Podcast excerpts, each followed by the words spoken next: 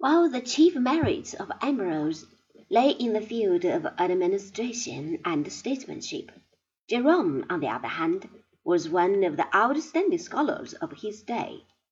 He was born in 345 at Stridon, near the Dalmatian border. At eighteen he went to Rome to study. After some years of travel in Gaul, he settled in Aquileia, near his native town. Following some quarrel, he left for the East, and spent five years as a hermit in the Syrian desert.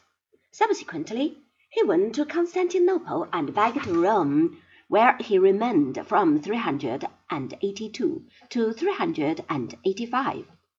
Pope Damasus had died the year before, and his successor seems to have disliked the quarrelsome cleric. Once more, Jerome set out eastward, accompanied this time by a flock of virtuous Roman ladies, who subscribed to his precepts on celibacy and abstinence. They finally settled down to a monastic life at Bethlehem in 386 where he died in 420.